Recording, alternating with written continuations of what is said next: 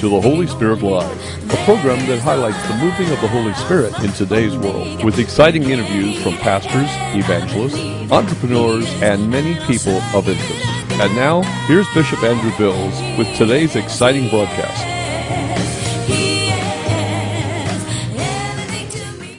Welcome to the Holy Spirit Live. I'm your host, Dr. Andrew Bills, the apostle and founder of the Holy Spirit Broadcasting Television Network. And we're very delighted that you've taken time out of your schedule once again to tune us in. From time to time, we bring you people of interest of all walks of life entrepreneurs, ministers, politicians, celebrities. Well, on today, I have a very, very unique and special man of God sitting in the studio with me. And I want to introduce him to you right now. His name is Pastor Alfonso Schilder. Schilder. I got it, Schilder. There we go. Welcome, Pastor. Thank you, Doctor, for having me. And your ministry is out of Cape Town, no, Cape Cod, Cape Town. Cape Town. Cape Town, South I was right at first. I had to look that up on the map, On the map, yeah. but it's the southern Southernmost tip of tip Africa. of Africa. Right. And uh, tell us about Cape Town. Cape Town um, is a population of about 4.5 million people. Mm-hmm. Big area. Yeah. And um, it is one of the provinces of South Africa. There's about nine provinces in South Africa. So I'm in the southern tip. And the weather's pretty good down there. Oh down my there. goodness! Yes, we have three, um, all four seasons in in Cape Town. So currently we are in the winter season. Okay. Yeah, so I'm enjoying your summer here. Well, you know, we have it a little cool for you today. it has been more uh, recently more warm than it has been. Yeah. So you're right in the perfect time. Yeah, on our way out. when you have this beautiful weather, I'm busy Yes. living.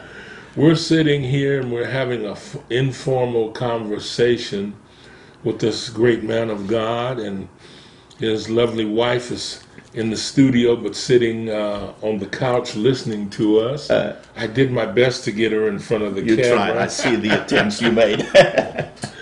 but we do acknowledge the woman of God. Um, now, let's talk about your ministry. Um, you're pastoring there. I'm pastoring the church. What is the name of the church? the church is called Mount Hope Mount Hope. Kingdom Life Church. Kingdom Life Church. Yeah. And did you found and start this ministry? That's right. We're celebrating 25 years this year. 25 years. Yes, we are. Woo! Now you I know you've seen a lot. I've seen the good, the bad, and the ugly. yes, I've seen it all. And what is God doing down there? My wife and I, we were part of the Assemblies of God Church for many years. So I um, completed Bible school in 1991, All right? and then I became an associate pastor. And uh, 25 years ago, um, we were taking care of the, the impoverished area called um, Heinz Park um, in Mitchell's Plain. Um, and then I requested um, of the assembly or the leading pastor at the time, Apostle Roman, you know, just to release us to go and to continue the work in that area. Excellent. So that's what we did, um, started 25 years ago. Now when you started the work, did you have people to work with you to begin your church or did you start with a couple hundred people or what? It was only my wife and I at the time, and then it was about three families that uh, came alongside us So you started literally from, mm, scratch. From scratch. From scratch. Now, what would you say to someone in our audience that God might be dealing with them to found a work? What advice would you give them? What could you say to them? Firstly, what you need to know when planting a church that it is what God wants you to do at the time. I think that's the very first thing that whoever decides to go and plant a church um, is that you are going to do whatever you need to do in that area because God wants you there. Um, because m- my wife and I, we, we went into this area. Um, there was about 70% unemployment. 70% unemployment. Oh my. So there was basically no resources, nothing in that area. Um, it was just an open uh, land. Okay. Um, there was no infrastructure at the time. So my wife and I, we went there as missionaries to live amongst the people. Mm-hmm. Yeah. So um, when we went there, it was we knew that that is where God wanted us to be, to go and assist the people, um, and we were total, totally dependent on God for everything. Jesus. Everything, everything, everything. If my wife was working at the time, and I remember if she didn't tithe and one or two other um, people that helped us, then there was no income. No income. No income. so it was trusting God all the way. Thank the Lord for the faithful wife. Oh my goodness. Without that help, I don't think I would have been able to do what I God knows who to put together because He, He knows. what He's got down the road. Definite. It's the Bible says it's a suitable helper. Mm-hmm. So I, I, for all these, we'll be married now for 27 years, and for the 27 years, I can definitely say it's been a suitable helper. I don't think any other woman would have made it with me. no, I don't think so. Did she ever have any second thoughts about what she'd gotten into? Man, she grew up in the church. I come from the streets. So she knew exactly, she's seen everything in church over the years. And when I told her that I'm going to go into ministry, um, she thought, how hard can it be? You know, but we had our experiences. uh, Yes. Yes, we had our experiences. So there you were, starting a church in Cape Town, out in the middle of nowhere. Oh, no way. Yeah. And what are some of the testimonies that you've seen God do over the 25 years? When we went into the, the community, I was very clear that we are busy not only to get people into a building. I was very clear that we were placed there to see the transformation of people's lives and the restoration of families. I love that. I love That that was the focus. You're talking my language now. Yeah, no, no. I was I was very very clear. Um, today, when I look at our church and how God has blessed us over the 25 years, um, I mean, if I look back, there was nothing when we started out. Okay. And today, when I look back, I can only say this is all God's doing. Yes. It is all God. We cannot, you know, claim any, you know, achievement um, based on what we have done. Um, it was all God. And you know what? People in ministry need to remember that. So many have started out and then failed because they took their eyes off of Christ. Right. The moment you take your eyes off of God, who else is it to put your eyes and your trust onto? The devil didn't do it. Right. You didn't do it. We must remember who he is at all times. Right. And give him the praise. And like I said, so many people have started out but have lost their way along the way. Right. But I've discovered so often that I get in situations that only God can get me out of. Definitely. And I find out it's not by my might nor my power, but by, But by the Him, Spirit of Spirit God. of God. Yes. Yes. Yes. Yes. So now, 25 years later, um, how uh, many are attending the church now? We have about close to 400 and something people on a Sunday morning. Praise God. Yeah. Every Sunday morning gathering. And then we're also into church planting. Mm-hmm. Um, so we have a satellite work out in another area. Okay. And uh, my heart is to see um, a church in the communities wherever God wants us to go. Yes. Yeah, that's, that's my desire. So, do you have more in South Africa itself? Yes, we do. Yes, we do. So, as I say again, um, for me, we have raised sons um, in ministry Yes. too. So, even if the, the, the son is no longer part of the local house, they are out there, Yes. you know, um, pastoring churches. Um, very interesting. Um, because we do drug recovery for addicts, we have about 28 beds in our church building. And what was that word you said did you do? Um, drug Okay. recovery, drugs recovery. Yeah, so we have a drug recovery program in, in our church building. So we have seen guys come through our program that are preaching the gospel throughout the world today. My goodness. We have guys, I think there's about three or four guys that have come through our program that are pastoring churches today. Come on, Jesus. Um, I just before I came to, to the US, I got a mail from one of the guys in Taiwan, and um, he's teaching English there. And um, he sent me a mail telling me that the church that he's part of has just appointed him as the youth pastor of a church in Taiwan. Never thought that a young man that you know we, that we helped would ever be in, in an Asian country, you know, being a mm-hmm. pastor in, in that community. Look at you. Look at Jesus. Pastor, you excite me. I've preached in so many places. Here in the United States, there are many different what they call ghettos. Right. And I tell people, ghetto is not the man. I mean, it's not the land, it's the man. It's the man. condi- condition Right. of that person. But I've been in some of the hardest areas and had to either pastor or evangelize. And we've led people to the Lord that had guns in their cars that are now preaching the gospel Right. it was difficult from the natural perspective. Um, a lot of people thought I was crazy. I, had to, I preached on many a street corner, door to door. People come in to rob the church, got uh, arrested by the Holy Spirit. Right. So I know what you're talking Right, about. right, right. Mhm. No, the, the hardcore um, areas. That's that's basically where I thrive.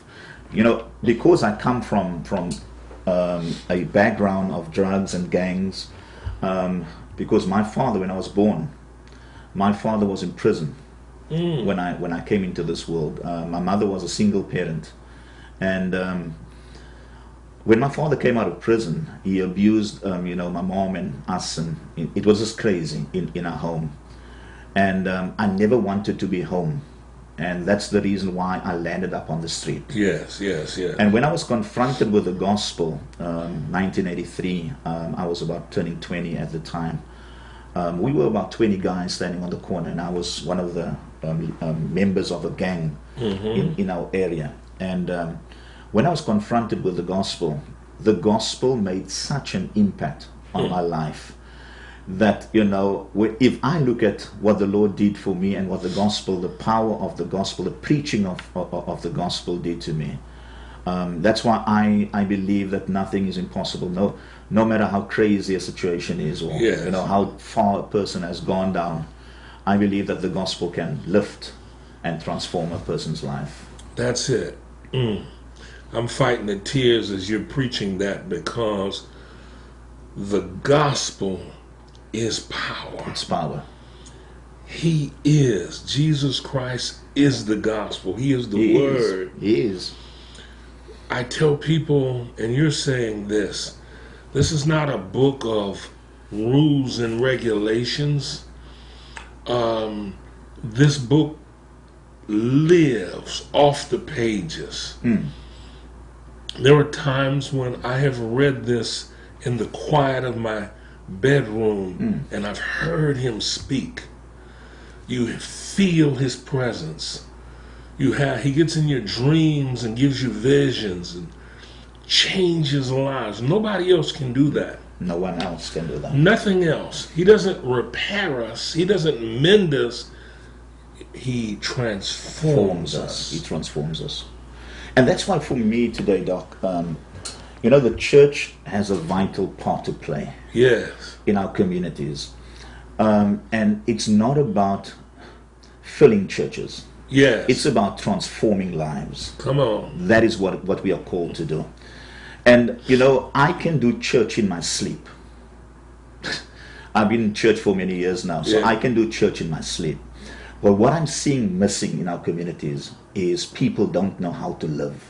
yes yes Because when I when I see the, the word of God, the Bible says that the thief in, in John chapter 10, verses 10, the Bible says the thief comes to steal. Yes. He comes to destroy.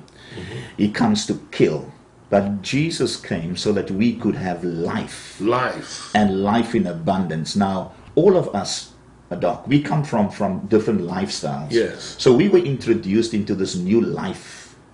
So many of our people know how to do church, but they don't know how to do life. Yes, yes, yes. And with the more I read the scriptures, I see that the Lord wants us to live a life that is pleasing to Him. yes. And I think there's a lot of people struggling in our churches. Mm-hmm. They sit in our churches week in and week out, but they go home and they don't know how to be fathers. The men don't That's know how to be that's fathers. right. They don't know, know how to be husbands. And that is that is lacking in our communities. And it's my prayer, you know, is for the pastors to, to really see the need of our people Yes. really see the need of our Yes. people and help them to live not to fill our churches but Yeah. help them to live the life that is pleasing to god You know, that's rich. That that is very rich. I recently had a lady in studio here that heads an agency of uh, dealing with battered women. And they had a lady that came in for counseling that they had to keep her name quiet okay because she was the wife of one of the most prominent ministers in that part of the state. wow And that man's at home beating her up. But then on Sundays and Wednesdays, he's preaching the gospel. How can you preach something that you're not living? living You see, God is aware of the circumstance and the condition. So this makes you an actor or an entertainer, but you're on your way to a devil's hell. my goodness. And and then you're you're you're throwing out the spirit mm-hmm. that is really within you. Right. You know and and you got to answer to god for that. Hmm. So we are to live the life as we have been transformed. there we go. And it, it's easy it's not a struggle when you really walk with god. Right. It's a delight. Right. The, uh, the you, you know for me when i when i look at you know especially the guys in ministry we want to be a public success. But mm-hmm. there are many of the ministers out there that are failing privately. Yes. Domestically at mm. the home front i would rather be a private success. And the perception out there you know might be that i'm not succeeding. And that's fine with me too. Because my first church is my family. That's right. That's right. That's my first assignment is to take care of my family. The bible says unless a man manages his own household. That's it. If he cannot manage his manage his own household how can he take care of the church That's right. That's absolutely right. You know, you said something earlier about t- taking some of these guys off the street, right getting them cleaned up.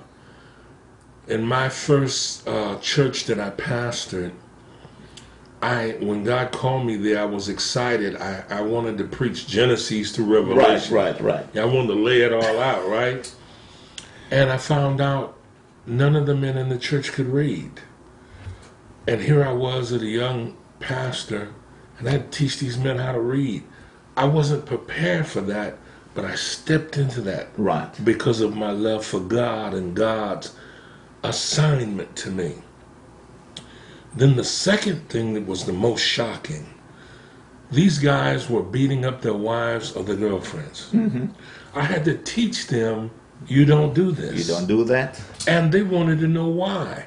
My dad did it, his father did it. You know, why? Mm. And and it took a, several weeks to minister to some of these men that this is unacceptable. And but over a year's time, the transformation, as you said, took, Took place. place, These men start. I remember the day one of them went to a Goodwill store, a used store, used and bought a suit and came in, and his wife almost had a stroke because she never seen him never a see that He said, "If I'm going to try to train being a deacon, I need to look to better. look, look better. Mm. And I didn't tell him that. Ah. But God raised him up. Raised him up, yeah. And I saw these men. Ah. Come on. what God can do. Doc, you know, when we talk about this, we, we have people in our churches, and, and again, if I look at when my, my upbringing, my father was abusive. My father was, you know, crazy and all that kind of stuff. And I always say to myself, I don't want to be like my father. Yes. But the struggle that I had, I never knew how not to be like him. Mm-hmm. Right? Because I wasn't in a faith environment. Yes. So since I came into the church community, into the faith community, it was only then I realized that it, is possible not to be like him. Yes. But while I was out there without Christ, I knew what I did not want to be. But I also knew that I can't do it on my own. Yes. Yes. So when I came into the faith community and, and, and I hated and I resented my father. But after God dealt with me, um, as He was busy transforming my life, um, he, I was taught what it was to be a son of God. And then the Holy Spirit revealed to me and, and, and it told me that I'm also the son of a biological father and I need to honor him. Yeah. And that need, that relationship needed to be restored. And then what I did, I initiated the relationship with my father. Mm-hmm. I started to, rest- I, I took him for lunch one day. Now, for this happened over a period of 30 years of my life. He wasn't there. So after 30 years, I took him for lunch and I said, Dad, listen, today I'm here to, to ask you about your life. Firstly, I want to forgive you for what you have done, mm-hmm. and I want you to forgive yourself for what you did to us as a Yes. family. Yes. But I said, I would like to know why you did all this stuff to us and to my mother, that was a defenseless woman at the time. Yeah. Why did you do that? And I will never forget his words. His words to me was, if I knew what it was to be a better father, I would have been one to you. I would have done. If I knew. There are many people that want to be better, but they don't, Don't know know how. how. They want to be better. If every whoever you speak to, if you ask them, do you want to live better or to do better, they would say yes. Mm-hmm. But they don't know how. Don't know how. Yeah, and by the grace of God, I've seen, you know, that whole life trans. And today I'm pastoring my dad. He's in the assembly. Glory. Hallelujah. that can only be God, yeah. You know, that's that's tremendous. Yeah. Look at God. This is tremendous. Well, we only have a few more minutes, Pastor. The time go by so quick. But I want you to look right in that camera. And in a moment, I'm going to have you pray for people in our audience. And some may be going through familiar situations similar to what you went through. Mm. And they want a way out. Will you have uh the final word and then lead them to the throne of grace? Right. I want to say to everybody out there your present situation is not a permanent one. If you should come to Christ and surrender your life to Christ, anything is possible with God. The Bible says when you come to God, you must believe that He exists Ah, yes. and that He is a rewarder of those, those who diligently seek Him. yes. I want to say to you out there that whatever you are experiencing right now in your life, the Lord is able to turn those things around in your life.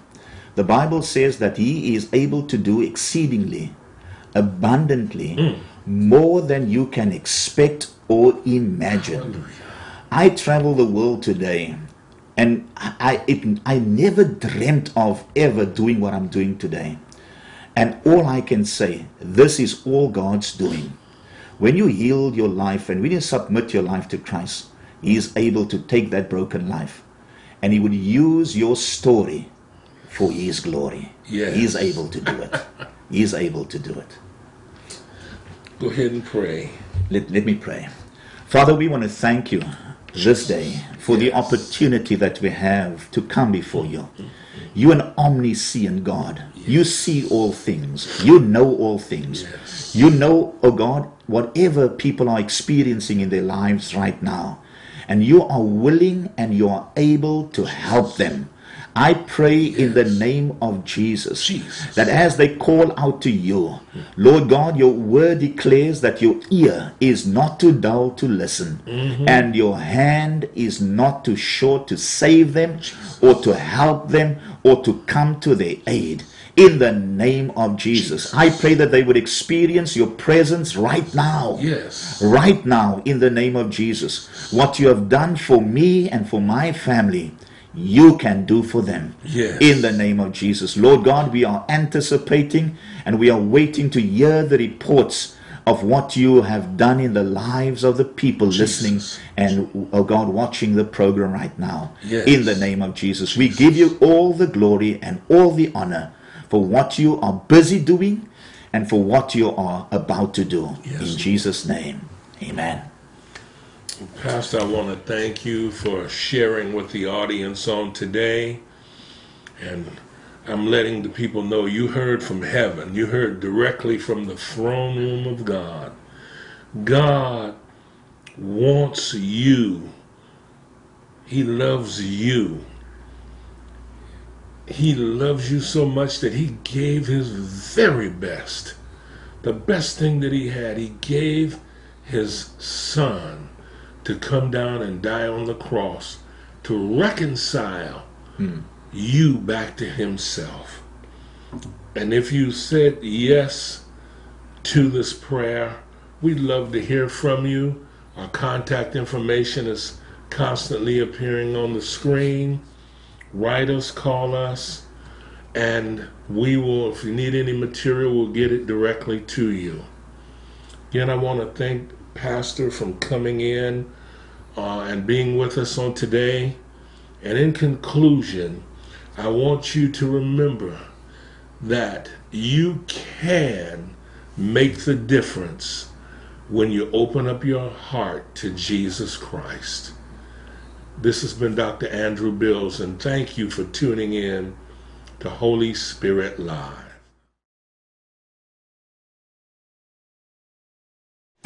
The preceding program was brought to you by the Holy Spirit Broadcasting Network, HSBN Television.